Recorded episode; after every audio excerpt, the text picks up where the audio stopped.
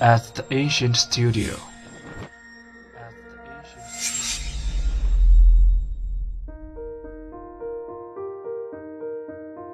精作剧目，精作音乐，我们用声音说话。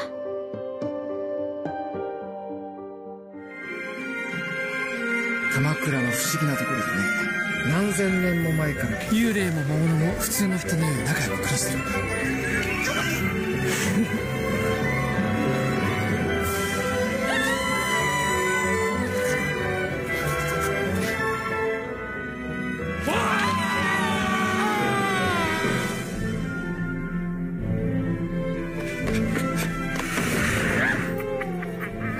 ぱり霊体なんだ。亡くなっておられますが。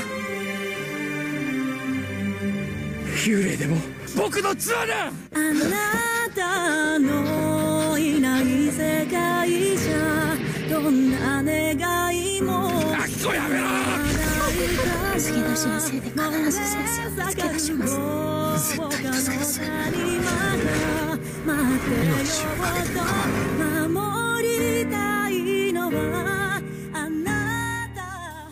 大家好，欢迎来到小八卦，我是主播竹关。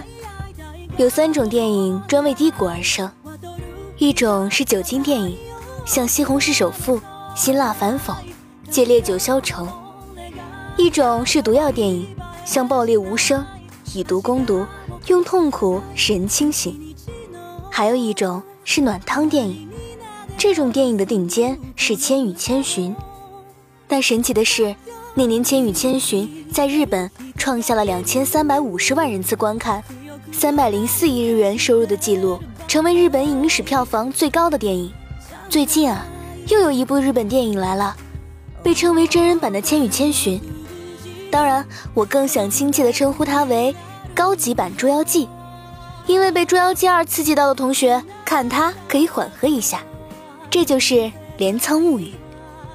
该片改编自西岸良平的推理漫画，是山崎贵执导的奇幻剧情片，由芥雅人主演，高田忠希共演，讲述了住在镰仓的推理作家伊色正和与爱妻雅纪子一同破解奇怪案件。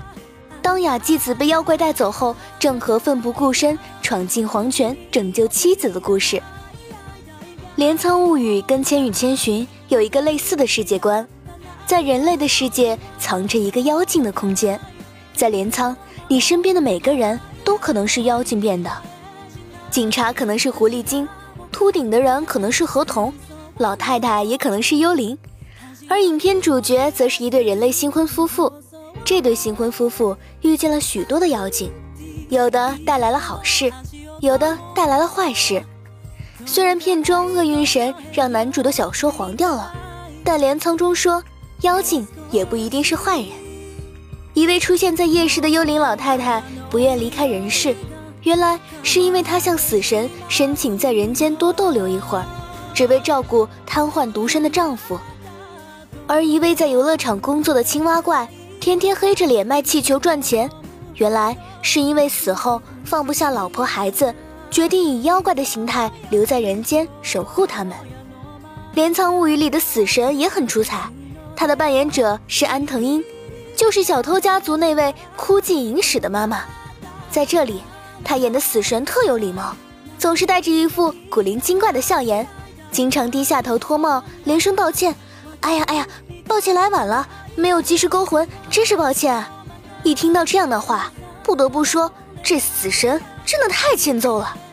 感觉日本人很擅长找萌点，甚至在我们平时忌讳的人和事上。他们也有着夸张的包容和尊重，不光对待厄运，还有生老病死。